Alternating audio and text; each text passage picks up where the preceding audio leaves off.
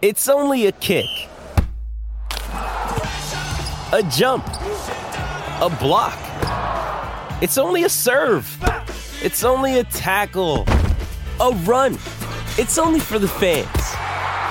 After all, it's only pressure. You got this. Adidas.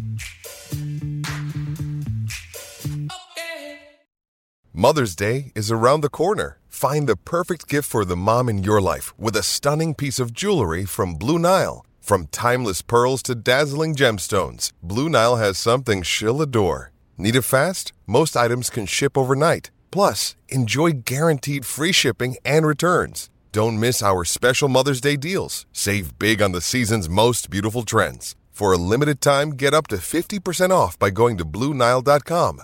That's BlueNile.com.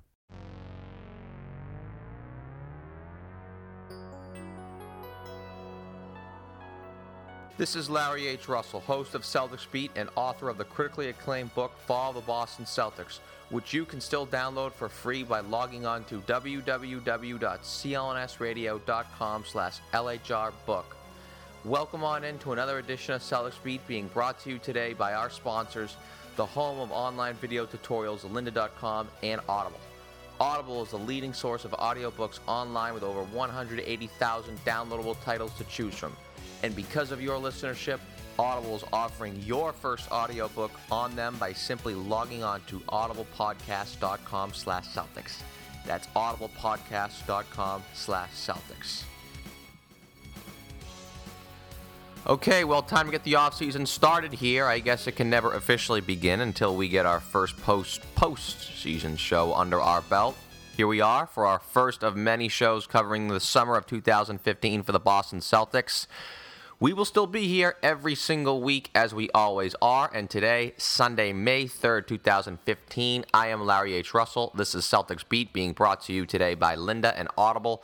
Free giveaways to our valued listenership lynda.com slash clns for a free 10-day trial of online tutorials and claim your first free audiobook with audible at audiblepodcast.com slash celtics. That's audiblepodcast.com slash celtics. You do not need to spend a dime. That's right. It's free all free. And as i always say if it's free it's for me and only if that were the case for free agents for the Boston Celtics this summer. Obviously, the Celtics, we all expect them to be very, very aggressive, and to do so, they're going to have to spend a little bit of money, unlike you. But even more so than we initially thought, the big report this week is that the team is willing to attach a first round draft choice for a team to take Gerald Wallace off their books. That in turn would mean that the Celtics would, could pursue not one, but two max level free agents, a clear sign of their aggressiveness. We'll get into that and, of course, look back on the season that was with Jay King, the great Celtics beat writer, who's done the fans a great service with his industrious work, to say the least. So much great work over there at Mass Live at Jay King. He's coming up in a few minutes. But of course, I could have my takes too now and a little later in the show. But figuring we're going to have so much time over the next few months to talk about the offseason and these free agents and all this Kevin Love stuff now that's coming out. I even thought about skipping it last week's show. I still wanted to talk about the postseason, even though the Kevin Paul DuPont story came out in the Globe a couple Fridays ago. But I do want to get my first few cents in here for some final thoughts of what I felt was one of the most enjoyable Boston Celtics seasons from a fan and likewise a media perspective in a long, long time. I'm talking going back four or five years now. I'd say going all the way back to that season where they had Shaquille O'Neal and they were the best team in the NBA up until the infamous Kendrick Perkins trade, moments after that trade deadline happened and how well that team was playing at that point. They were the best team in the NBA, pretty much, but it did fall apart from there. But it was actually a really enjoyable season, particularly the first four fifths of it. But I'd say those last few years were with Doc were a bit of a grind. Even that run to the conference finals in 2012, 90% of that regular season, it was like pulling teeth.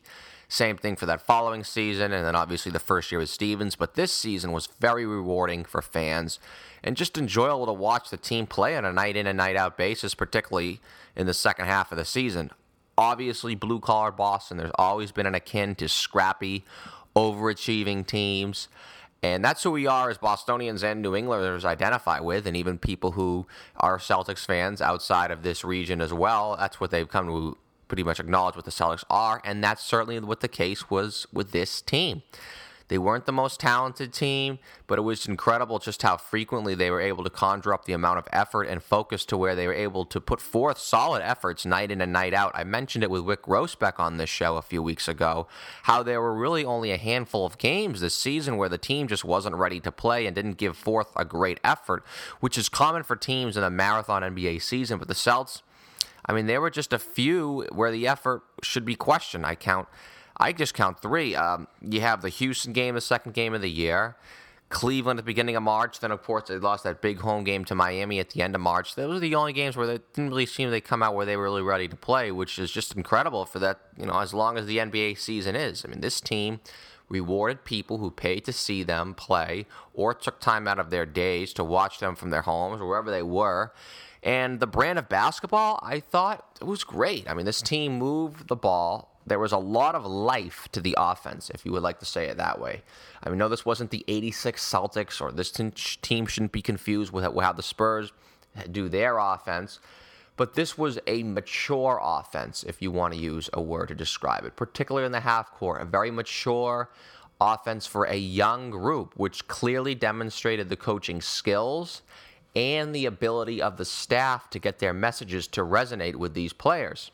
It's obviously one thing to say, oh, yeah, move the ball on offense. It's another thing to actually get the players to do so and have them buy into that sort of scheme. So it was fun to watch this team play, particularly when they started winning, of course. And it was also fun to watch them improve throughout the season in various aspects of the game of basketball, particularly mentally. Obviously, turning on the Wayback Machine, you go back to November and early December. Watching this team in the fourth quarter was as excruciating as anything I can remember in the 25 years I've been following this franchise. We obviously knew that it was going to be an issue with a young team, but it was absolutely beyond the realms of imagination doing what they were doing in the wee stages of the season.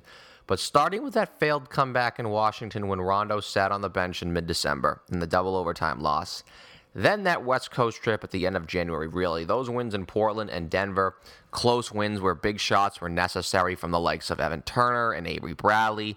Those two games and how they won those two games were how the ship really turned around. And I want to get that, get into that with Jay King, where we where he sort of saw the turning point of the season. Because if you recall before that Blazers game, the team lost to the Clippers on Martin Luther King Day in the afternoon. Brad Stevens kept the team in Los Angeles for four days because that was a Monday, and that Blazers game wasn't until a Thursday night, I believe.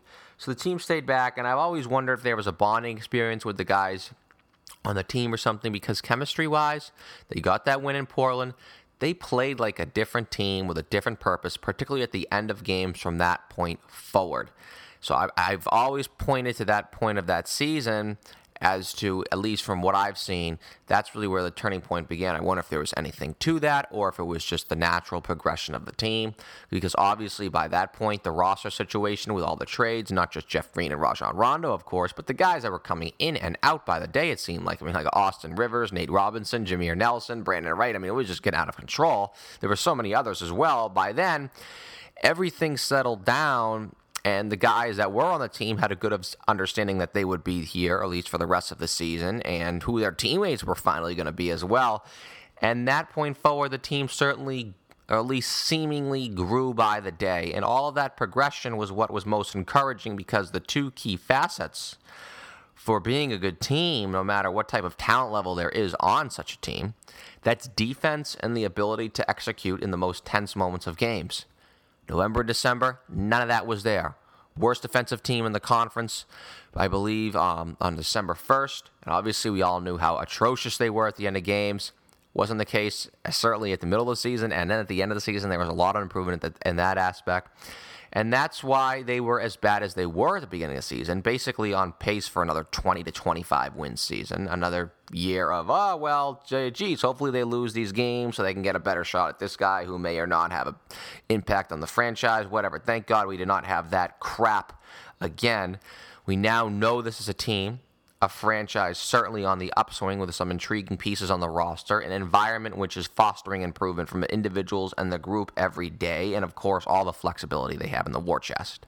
And no matter what happens, no matter how much better a Celtics fan thinks this team got better on paper with whatever moves they make this summer, whether they hit a home run, a grand slam, if you will, hopefully, or maybe just a few singles, no matter what happens this summer, expectations are going to be fairly high next year. Now, the 40 win plateau, basically being a 500 team, is going to be expected, let alone if they actually make some key moves and key additions to the roster. Dare we say something like 50, maybe even more than 50 wins, a division title, and some postseason success is what could be the expectation.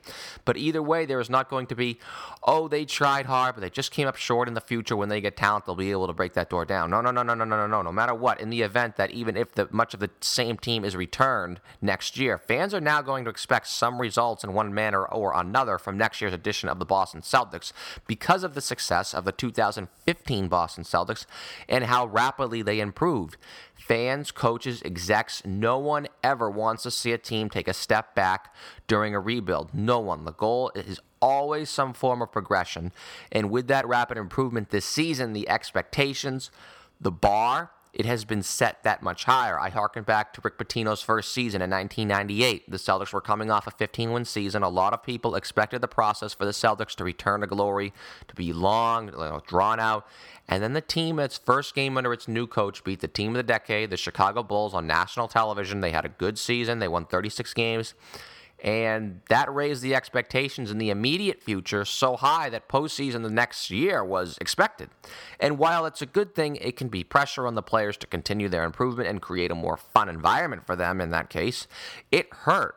Those players were not ready for it, and worse, management tried to adhere to the fans' calls of playoffs and win, win, out, win, win, with a lot of moves that backfired and set the franchise back long term because they were all made for short term results.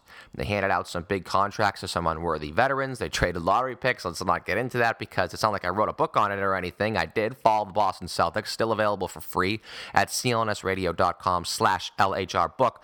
But what does this season, what kind of impact does it have on the rebuild, on this year's trying to get back to where the Celtics need to get to? Does it make the team more aggressive this summer? And is that why they're now willing to do what we thought was an unthinkable as short as, what, two months ago? And that's part with a draft pick just to get rid of a contract. Are the Celtics more aggressive in trying to fill some deficiencies on this roster, be it interior defense, uh, shooting, whatever you want to talk about, scoring from the wing position? Are they more aggressive in trying to fill some of these warts right away as opposed to being more patient and maybe waiting for more advantageous opportunities to arise where they could get better value in a deal. We're going to make that our Reached question of the day. Download the Reached app in the iTunes Store. Or to make it even easier, we'll post a link in our Facebook page. That's facebook.com slash can check it out there and answer the question. We would love to hear from you in terms of what kind of impact, if any, the success of this season will have in the rebuilding of the franchise going forward. Can't wait to hear from you, just like I cannot wait to hear from Mass Live's Jay King, who'll be joining us on the other side of the break.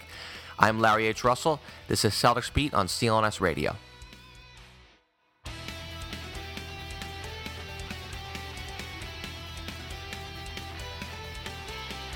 Hey, this is Nick Gelso, co owner and founder of CLNS Radio. Today's podcast is brought to you by Lynda.com. Lynda.com is the home of expert video tutorials. Because you're such a loyal listener of CLNS Radio and it's 2015, you want to kick the new year off in style, claim your free trial today from CLNS by going to Lynda.com slash CLNS. That's L Y N D A dot com slash CLNS.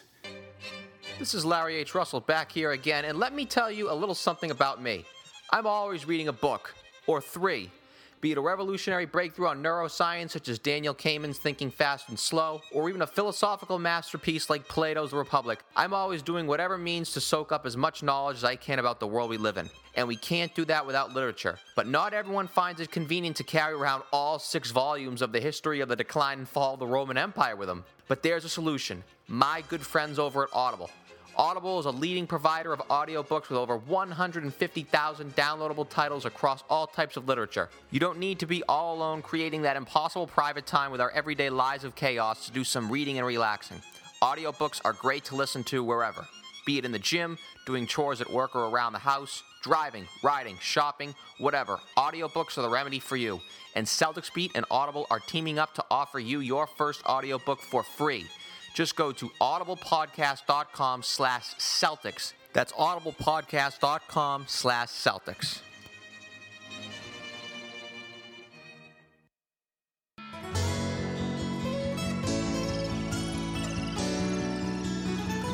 Welcome back into the show. We got our guest here, the great Celtics beat reporter from Mass Live, Jay King, here on the line with us. Our interview with Jay is brought to you by DraftKings. DraftKings, the wait is finally over. Baseball season is here at last, and the excitement continues all season long at DraftKings.com, the official daily fantasy partner of Major League Baseball. Daily fantasy means no season long commitments, just instant cash, instant gratification. Why wait until the end of the season to claim victory when you can win huge cash every day? At DraftKings, it's like a brand new season every time you play. Just select two pitchers and eight position players, stay under the salary cap, and you could be on your way to an enormous payday. Last year, Peter from Colorado won a million bucks at DraftKings in one day just playing fantasy baseball. Hundreds of thousands of fantasy sports fans, just like you, have already cashed in at DraftKings, and now it's your turn. Hurry to DraftKings.com now and enter promo code New England to play for free. You can win part of the $300 million in prizes being awarded this season. Use promo code New England for free entry now at DraftKings.com. DraftKings.com. That's DraftKings.com. And Jay King is here with us. Jay, it's been a long time since we've had you on the show, largely because you have been so busy, of course, covering the team on a day in and day out basis and writing as much as you do. I don't think anybody can say they're as industrious as you are, as I said so earlier in the show. Jay, welcome back to Celtics Beat. Hey, thanks for having me. No problem. Finally, can get you back on. Obviously, it's been a long season for you, long season for the Celtics, and the season is finally in the books. Some people feared this. Oh dear, what if they make to the playoffs and get swept? Well, they made it to the playoffs and they got swept. But honestly, is there no other way to describe a season as other than a complete success? Yeah, I think in in some ways, uh, the front office would have liked to miss the playoffs and get a better draft pick and have a chance in the lottery. Um, but listen, anytime your coach establishes himself as one of the top 10 guys in the league, anytime you got a lot of young players who overachieve, and really, I mean, top to bottom on their roster, almost everybody was playing some of the best basketball of their careers, then it's been a success. You know, they had four games of experience against LeBron James, Kyrie Irving, and Kevin Love in the playoffs. This team grew, Stevens grew, and that can only help. And it can only help internally uh, with their team, and it can only help externally with the way people view the players on their roster and the assets that they have. So, yeah, this was a success. I think absolutely this season went far better than anyone anticipated. You know, they they made some good trades. They stocked up more assets, and then they overachieved.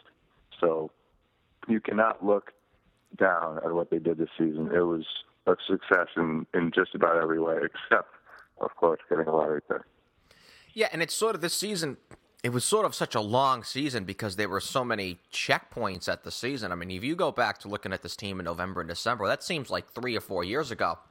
And yeah. I discussed this at the beginning of the show as well in terms of when this season sort of turned around. And what I sort of point to, and I pointed to it on past shows, is they lost to the Clippers on Martin Luther King Day in the afternoon out in Los Angeles. It was another loss, another you know, one of those. Oh, they almost came back and won, and then the Clippers started caring, and they beat them.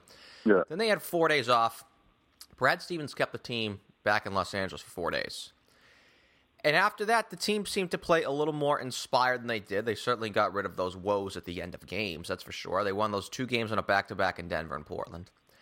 Was, yeah. Am I looking into that too much, or was there possibly a bonding experience there for that team in Los Angeles? Because that was a different team, I thought, after that game.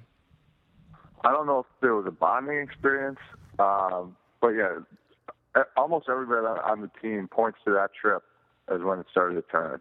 And I, I believe the next game was in Portland when Evan Turner hit the three at the buzzer, and they beat Portland, and that was their first road. Stevens' first road win against a Western Conference team, and so they had gone into that trip, and even some of the guys on the team thought, you know, it might be a disaster. I can remember Brandon Bass talking about that trip, and someone asked him a question like, "What do you think's going to happen?" And he's like, "Well, honestly, you know, uh, I don't know." he's like, "I don't know what's going to happen on that trip." Like, like real ominous. Uh, and then they go three and three on that trip. They start to believe a little bit. They go, come back, and I think another turning point was when they took Jae Crowder out of the starting lineup and turned him into, you know, just a multi-positional threat rather than just a traditional small forward. He really changed things for them. Even before Isaiah Thomas came over, taking Crowder out, going small sometimes, playing Jonas Jerebko at the five or four, just going small shooters, changing that second unit into a powerful offensive lineup just changed everything. And and they kind of started to make teams adjust to them, and and, and they started rattling off wins. They won four or five before the All Star break, and then they got Thomas, and then Thomas was a perfect fit. Obviously, he didn't have a great playoff run, um, but you know he was so good during the regular season, and so yeah, I, I'd say it turned in January, and then there were a few other turning points after that, including the Crowder um, moving to the bench, and then Thomas, of course, getting picked up at the All Star break. Yeah, it's also interesting too that you mentioned that Brandon Bass discussion you guys had in the locker room there uh, regarding that West Coast trip. And I actually have to confess, when the team was going out west, I viewed that West Coast trip the same way as I viewed that West Coast trip that they had last year at the beginning of January, where it was pretty much just the death knell to the season. And I actually ended up booking Jeff Goodman of ESPN just so we could talk about the draft and what the Celtics going to pick with their lottery pick.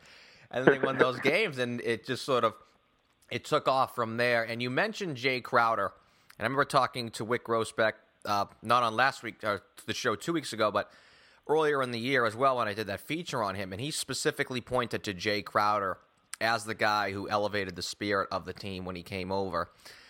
Yeah. You, do you think this team sort of developed an identity with the second unit? I mean, I sort of remember the second unit when they went to the conference finals in 2012. They weren't the best players, but they, they sort of developed an identity, and that, that allowed the team to grow chemistry wise. Is that really what Crowder's sort of true value to the team was? Yeah, I think Crowder absolutely. I I think Crowder was just part of it, though. I, I actually I asked Gerald Wallace about this the other day. He's like the if if you want the truth, go to Gerald Wallace in the locker room. And so I asked him about Crowder, and he said, you know, yeah, he's a leader. He said, but the thing about it about him that makes it that made it special for us is that he didn't stand out. He was just a good fit in a lot of ways. You know, he came in and he he does a lot of the same things Marcus Smart does, Avery Bradley does, uh, even Jerebko does. So he came in and was just working hard, didn't care who got stats, and there were a lot of guys like that. And that was kind of what was special about this team. I thought is that there was a whole lot of young guys who really haven't established themselves yet, but aren't gunning for stats, aren't gunning for individual glory. It was just all about the team and, and I thought that was really neat because really nobody cared about individual stats. There was nobody averaging, with the exception of Thomas, more than 13 or 14 points a game. You know, there were some nights Tyler Zeller would score 10 points in the first quarter and barely play after that, or because of matchup problems, and and nobody cared. It was just like whatever. They they really didn't care. And so, so I think that was what was special about what Crowder brought to the team is that he fit in with everybody else, and maybe he took it to another level. And I think he did in a lot of ways. He's obviously as tough, physical, competitive as almost anyone in the NBA. Um, but but just that that he was such a, a good fit with everybody else on the roster. Yeah, and obviously, before we maybe shift discussion here to obviously what's going to happen this summer, I still would like to maybe get some a few more takeaways on the season. And it is sort of interesting how you were sort of describing the Celtics team. You were describing the Celtics team as yeah, they didn't have the most didn't have the most talent, but it truly was sort of a team that we can identify the Celtics with in so many ways. You were talking about guys like Isaiah Thomas not averaging any more than 13 or 14 points a game, and that's always been what the Celtics throughout their history, even when they've had great teams, have been about. They've never had the leading score for a single season. And this was sort of the team in this way, albeit they had infinitely less talent. Is that sort of your main takeaway from the season? Do you have sort of maybe one last final thought that you'd like to share? Yeah, yeah, that was my main takeaway, and I think Stevens deserves a lot of credit for that because th- there were a lot of points in this season that the Celtics could have folded. There are a lot of points in this season where guys could have started gunning for individual glory, and and he never let that happen. And he he kept fighting, and, and they kept fighting, and then you know all of a sudden they scraped together those back-to-back wins in Portland and Denver, and they start to believe a little bit, and before you know it, they're winning 24 of their last 36 regular season games, and they're in the playoffs against LeBron James, way faster than anyone anticipated. So th- this was just a, a team you could you could really root for uh, because they were so unselfish. They did play so hard, and and they brought it almost every night. I mean, I think they had two double-digit losses yeah, they really. The I discussed it in the opening, the Jay. It's interesting you brought it up. They really only had three games, in my opinion, where you can look at it and say, you know what, they didn't weren't ready to play. You had that Houston game, the second game of the year. They just came out and just got mashed right away. Cleveland at the beginning yeah. of March, we all remember that they were down by forty. And there was yeah. a home game against Miami. Uh, when Miami yeah, was, was playing ugly. like their backups, and they, they just caught them off guard. That's that's about it, though. I mean, just three games out of eighty-two. I think that's incredible. Yeah, it, was unbelievable every night, and it didn't matter whether they got down 25, they were going to make it close. You know, if if it was unbelievable, it was like you could not ever write them off, and it was even the final game. It was like that was it. You know, down 21, nothing's going right. They can't hit a shot all game, and still they find a way to make it to six in the final minute and have a shot to cut it to three.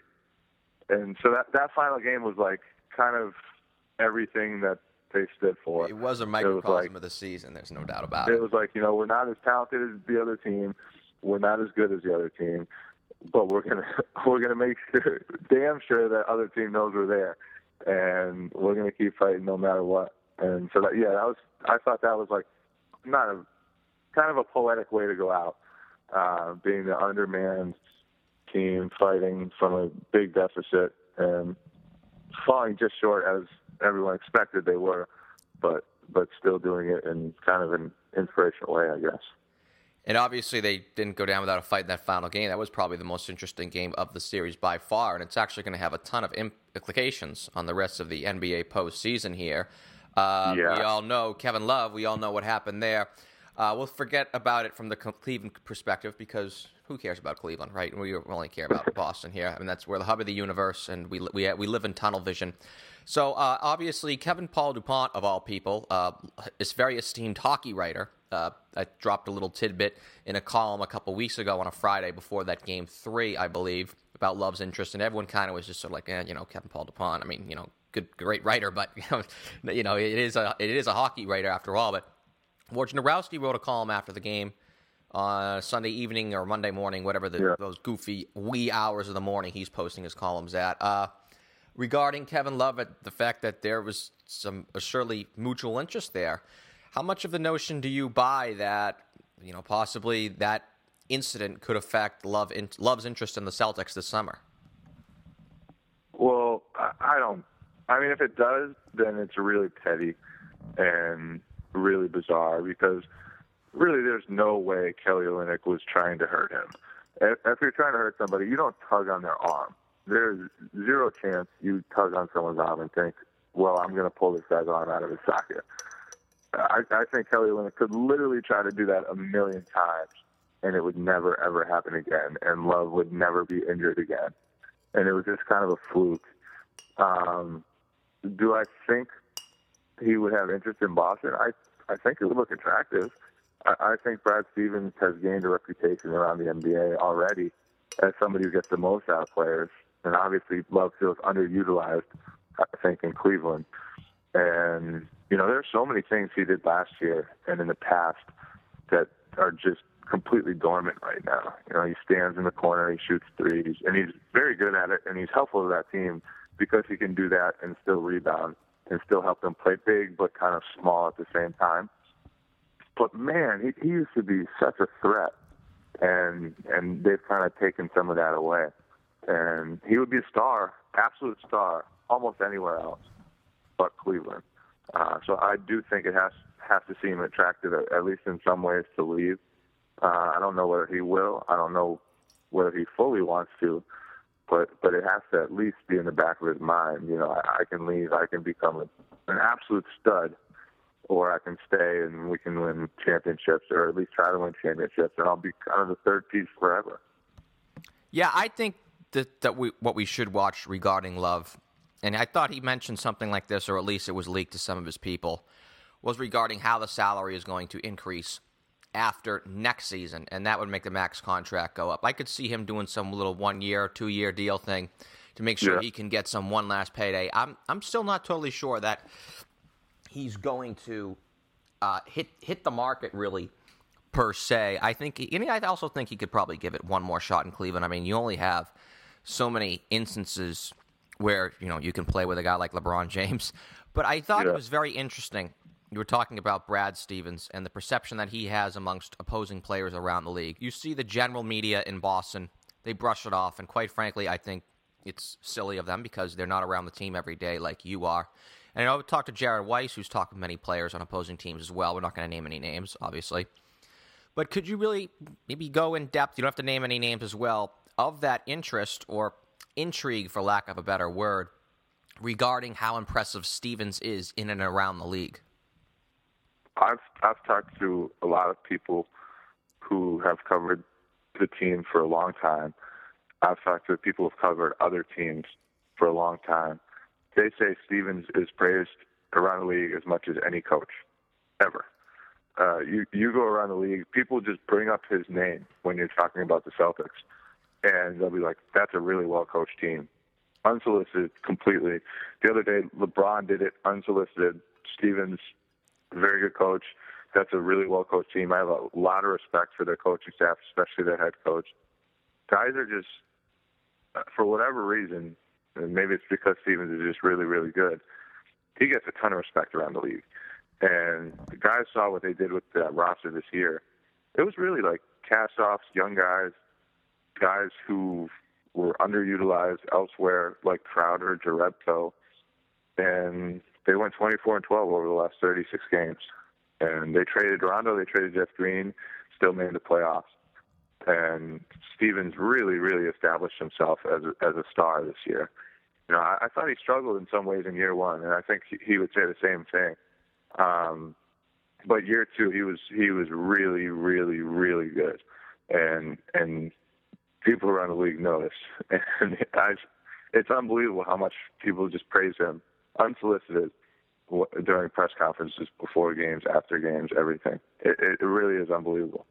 Yeah, I, I had that same discussion that you had with Jackie MacMullan as well. How these people come out unabated. It's not just like, oh, hey, uh, Coach X, what do you think of uh, the Celtics coach, or oh, oh, player B, what do you think of the Celtics? Yeah. Like you said, is they do this on their own, and I think that is going to be a factor in terms of recruiting players because, like you said, I mean, this is legitimately genuine on behalf of players or in and around the league.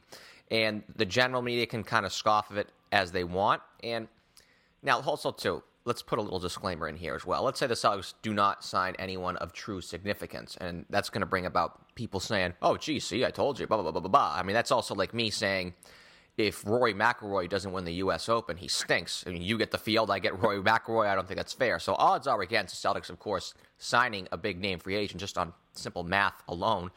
But there's no question about it. There's going to be a factor as well. I talked obviously too with David Aldridge last week, and one thing I did talk about with David Aldridge as well is I didn't think this would be as big of a deal, and that's the legacy of the Boston Celtics.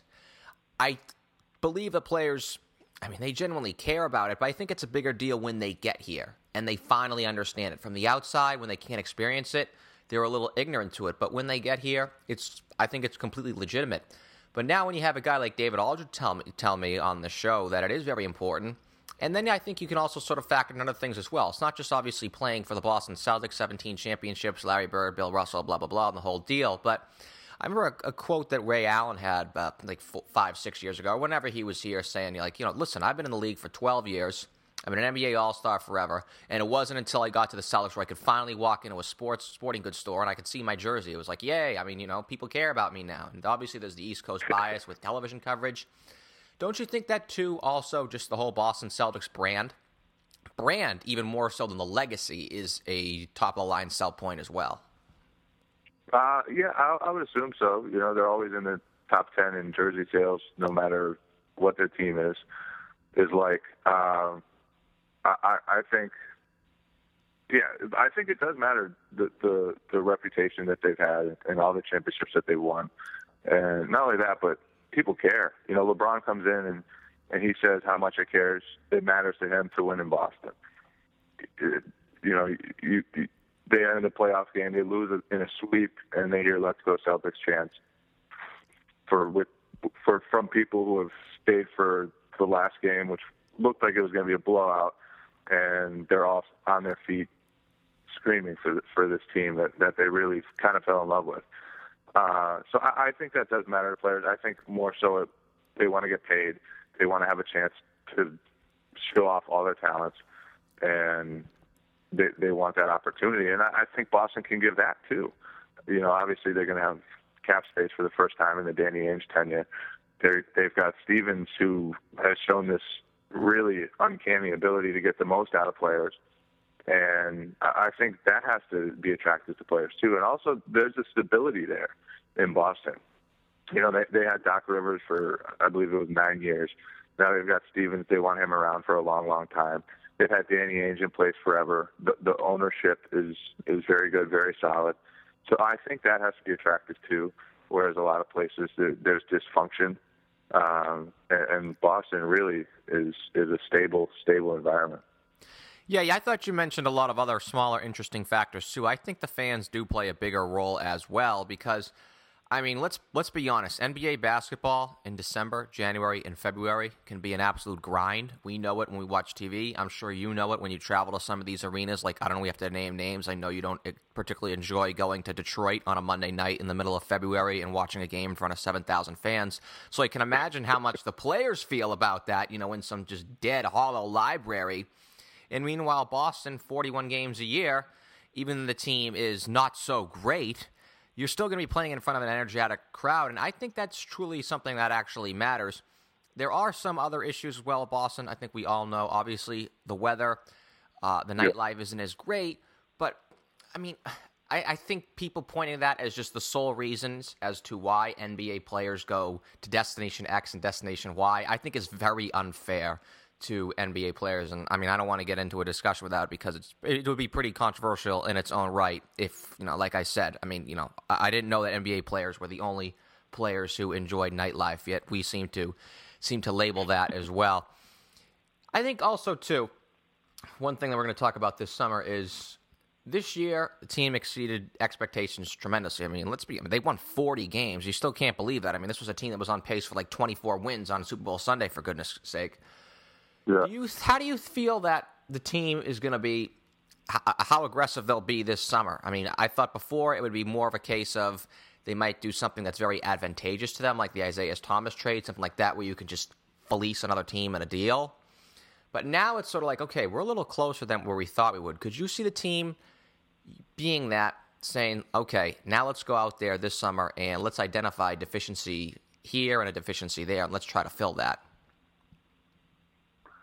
Well, see, I'm not sure they feel like they're that close because they do still need to find those two or three stars.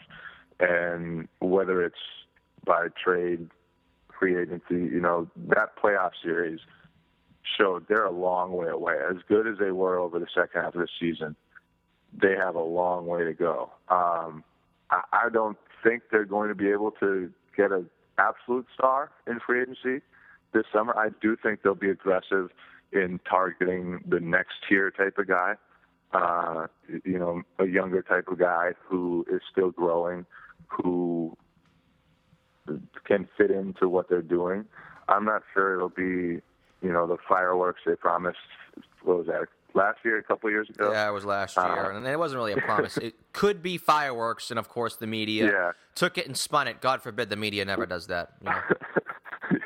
yeah, the the fireworks. I'm not sure those will come, but I I do think they'll definitely improve their roster this summer. Obviously, they have four draft picks.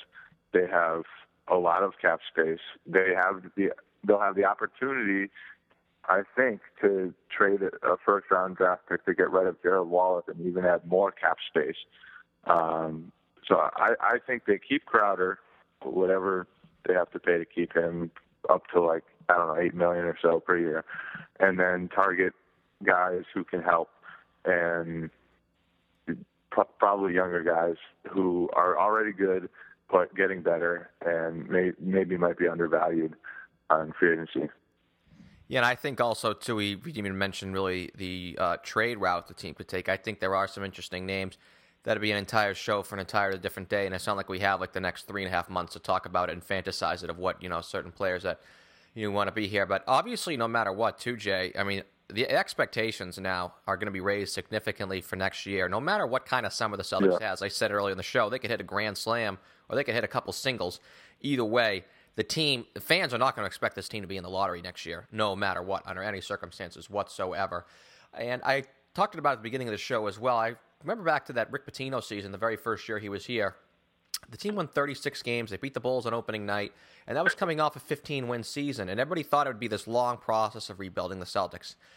But I remember talking with Chris Wallace about this from my book, Follow the Boston Celtics, and he was like, it was almost like we got to 36 wins too quickly because then the fans wanted playoffs for, you know, the next season, and then the team started making moves that really hurt the team long term. They were trading lottery picks and everything like that. Yeah. Uh, I don't think the team is going to be doing anything that short sighted. We know Danny Ainge doesn't think like that, unfortunately. But do you, how do you think that these raised expectations next year, no matter what, do you think it could help or hurt this organization? Uh, um, I don't think the organization really cares one way or the other. I, I think, as we said, Danny Ainge is so far from short-sighted. That guy, he doesn't care about short-term right now at all he wants to see the team do well when it's doing well, um, or at least he's not completely against the team doing well when it does well. But he is very in tune with reality. And he, he knows that even though the team won 40 games, they're a long way away. He knows that no matter what happens next year, it's it's it's not you don't judge it. I don't think by how many wins you get. You don't judge it that way when when you're in his position. And you know that back in the Pitino days, they did so many short-sighted moves. And you know they traded away Joe Johnson in year one. They traded away Chauncey Billups right away. And it's like, what the heck are you guys doing? I'm not even sure if both of those were in the Rick Pitino days, but those were just all those years all together. It was just so short sighted. And Ainge won't do that. Ainge is looking for a championship and that's it. So are the expectations higher outside? Yeah, absolutely.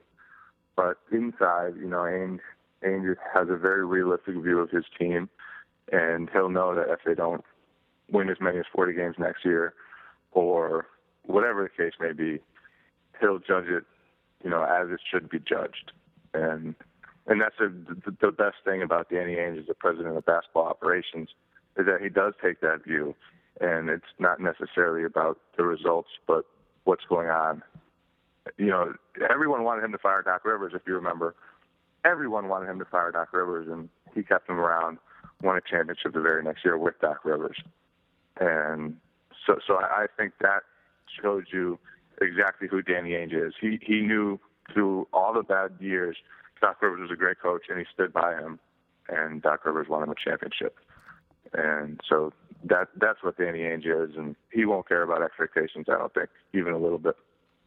Yeah, I think I agree with you 100% wholeheartedly. I don't think that the organization is going to be worrying about fan or even worse media expectations regarding like next year. What you know, it's still a process to them. But what I do think in, in terms of these expectations certainly being raised for next season, I think it's going to help these players individually, especially guys that you know played pretty well in the postseason. I mean, I love how Jared Sullinger had his you know last great game in the game four. Marcus Smart made some plays as well.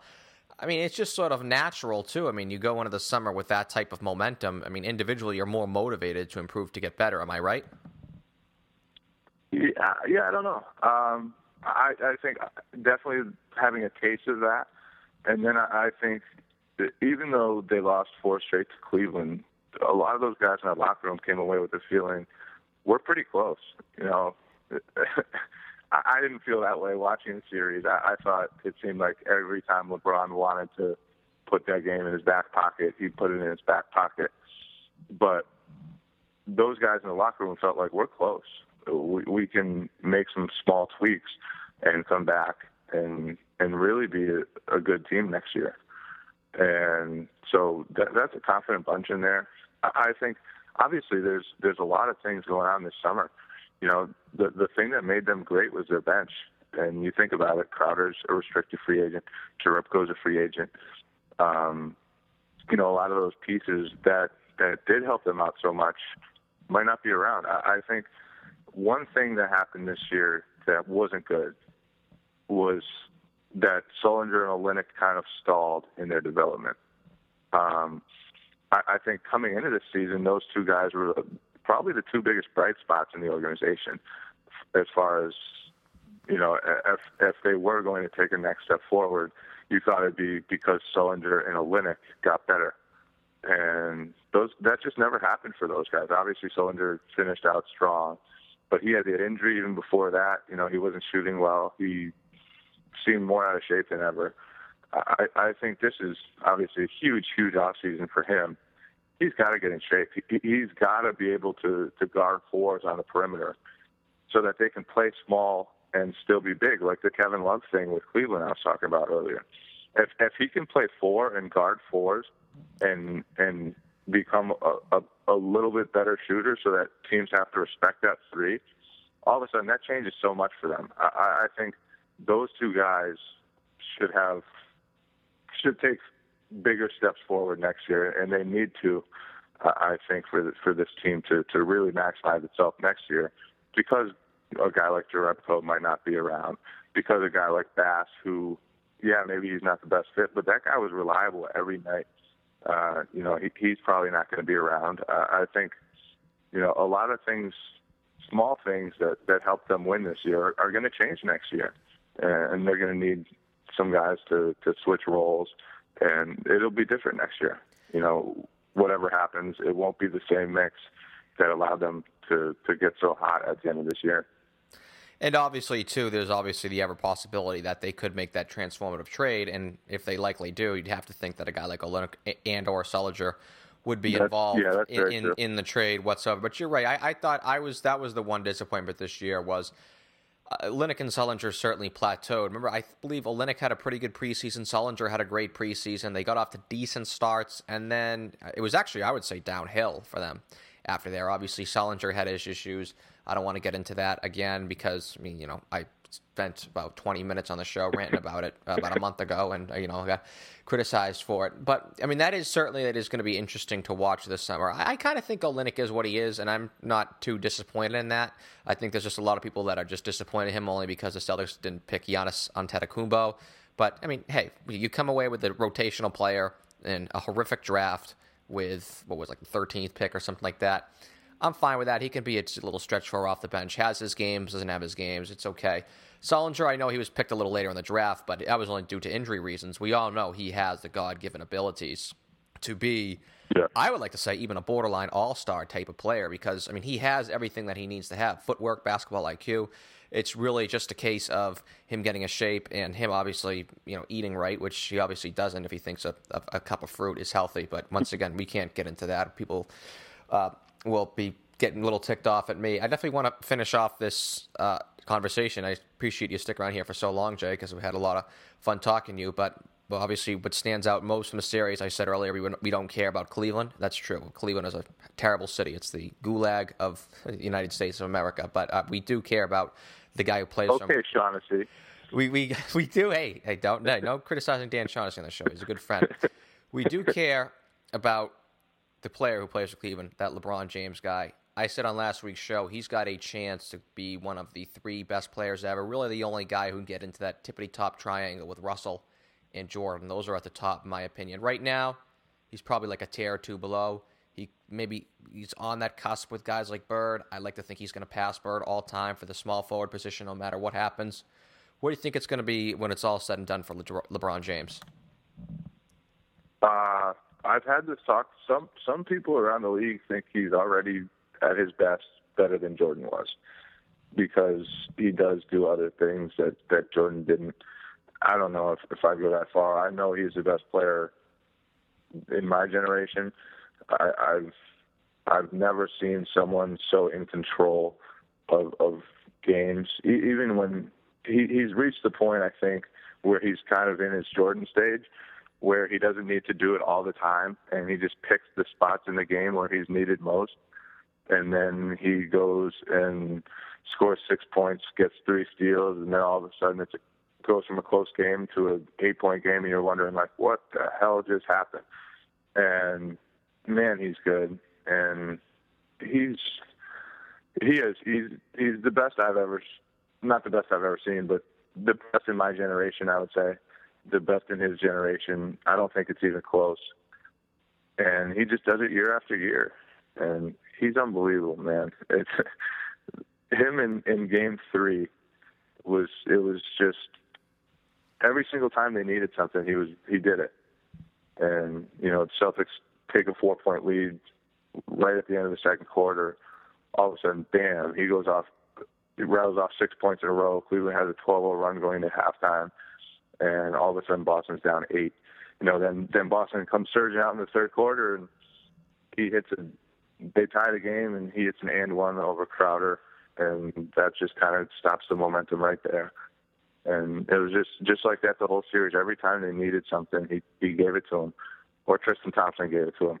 But but, normally it was LeBron, and he he just does everything, and he doesn't do it all the time anymore like he used to in his best years. But yeah, as I said, he's kind of reached the Jordan stage where it's like he just kind of conserves his energy and unleashes it when he needs it. Yeah, I think he's the type of player where he, you have to be there and you have to be there up close to truly appreciate him because he's just so physically gifted and he's just so much faster and he's just so much stronger than his competition. And you just can't really see that on television. And I agree with you wholeheartedly. And like I said, I sort of made a disclaimer on last week's show. You just don't know. You didn't know how fast it'd come undone for Bird. Magic got HIV, and obviously those players would have been much greater than what they were all time. They'd certainly have their arguments as well as the best ever. But I mean, no one knew what happened to them at the time. Same thing. You never know what could happen with LeBron. But I mean, the way he keeps himself in physical condition, I, I see him having almost like I compared him to Wayne Gretzky. He had a very long career. He had all those great years, but he was in the NHL 18, 19 years. Still was a very good player and everything. But Jay, thanks so much for taking the time, man. Uh, you know, first off, too, good luck uh, in the offseason. I know you get like a little break here to an extent. You're only going to be writing what eight articles a week until the off season really begins. Yeah, yeah. It's uh, off season began yesterday, so I, I actually didn't leave my house at all yesterday. I ordered Chinese food. That was the only time I left my bed. I think was was to go pick up Chinese food from the door. Uh, so, so off season started in earnest yesterday. I think I'll get back to living real life today.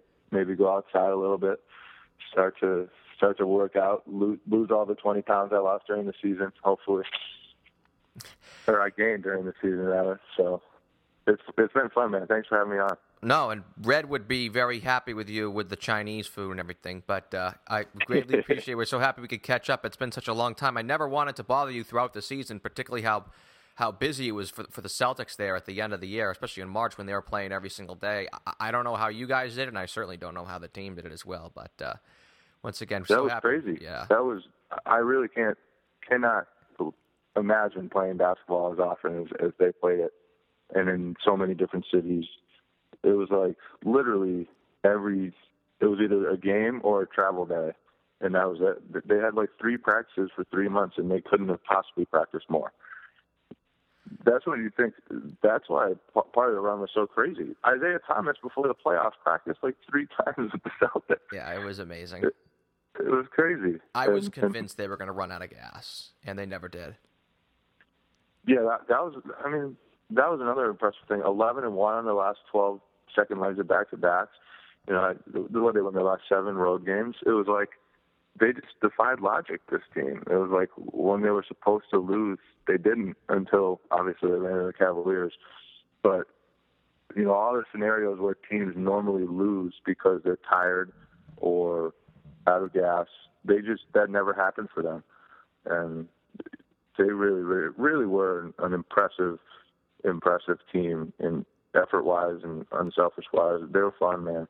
They really were.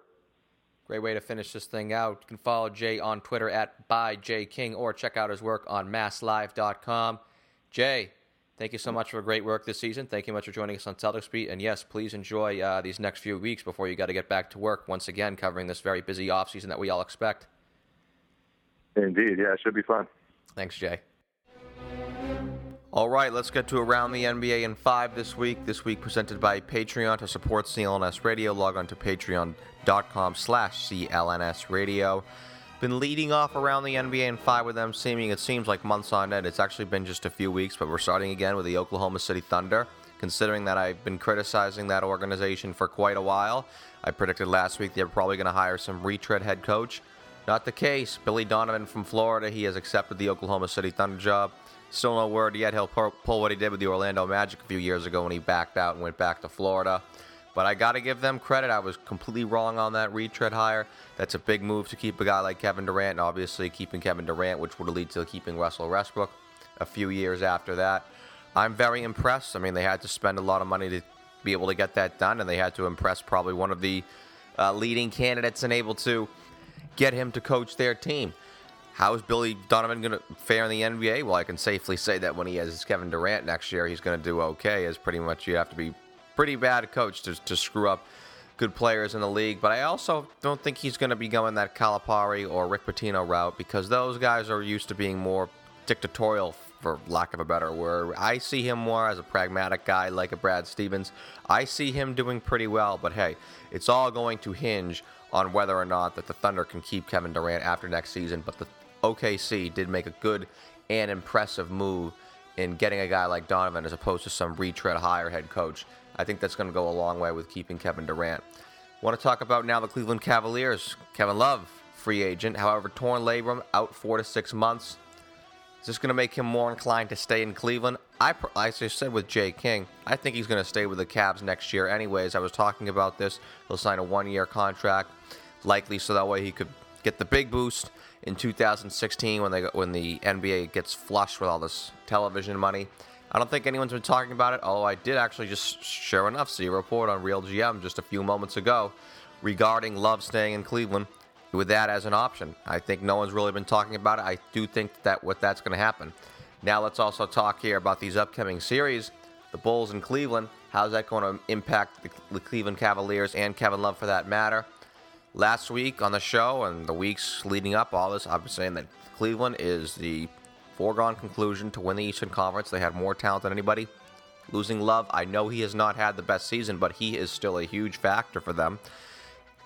If anything, keeps a guy like Tristan Thompson on the bench, but he's obviously still an exceptional player. Even in this quote unquote down season, he's still one of the top, what, 15 to 17 players in the NBA provides a completely different dimension for them and the fact that he can stretch the floor and step out, hit a three pointer and rebound. Now I'm not so sure. I think that series is a complete coin flip. For the season, I didn't think the Bulls had a chance to come out of the East. Now I'd have to say they, they could very well be the favorite. I think the East is completely up in the air. I think Washington could win it themselves. Bulls, Cleveland, I don't know. I'm very wary on this pick. I said Cleveland was going to win the East Conference, no question about it. Now it's just sort of like, oh my goodness, I don't know. With Love out, I could see the Bulls doing it. I think we'll know right away in the series if Cleveland can steal. If, excuse me, if Chicago, for that matter, can steal one in Cleveland, where Cleveland has been very tough to beat in the second half of the season. I think that's going to be a completely different series. I'm going to gut out. I'm not going to make a prediction in this series. pointless, but you can check it out tomorrow night on TNT. But there's a game today, 3:30, game one, Memphis and Golden State. Does Memphis not have any shot in this series? Do they have any shot at all? And the answer to that is no. I've been saying pretty much for quite a while.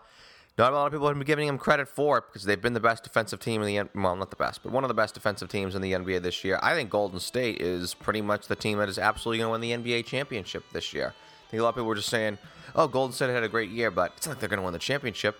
They sort of remind me of the 2008 Celtics in that in that regard. A lot of people thought that because the Celtics really hadn't gone through much. I think Golden State's only won one playoff series in the past, you know, God, how's you know, past decade or whatever it is, or, or two playoff series wins in the past, um, you know, 25 years. It's ugly, and they haven't really gotten experience together going deep into a postseason. But they have been by far the best team in the NBA all season. They are one of the few teams in NBA history to finish with a double-digit po- positive point differential. I think they're going to coast to the NBA Finals. I really, I really do. And I thought, you know, the, the Clippers were my pick at the beginning of the season.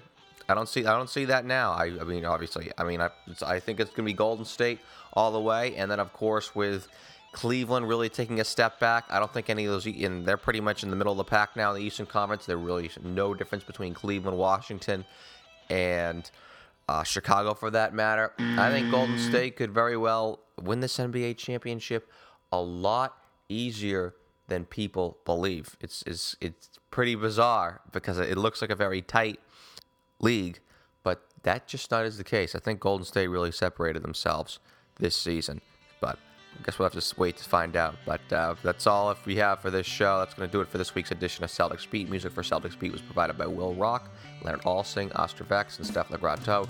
Be sure to follow us on social media. Our Twitter handle is Celtics underscore beat, and you can like Celtics Beat on CLNS Radio on Facebook at facebook.com slash Celtics Beat. Keep up with the show. Also check us out on Google Plus, Celtics Beat on CLNS. I'd like to thank our guest, Jay King, Mass Live.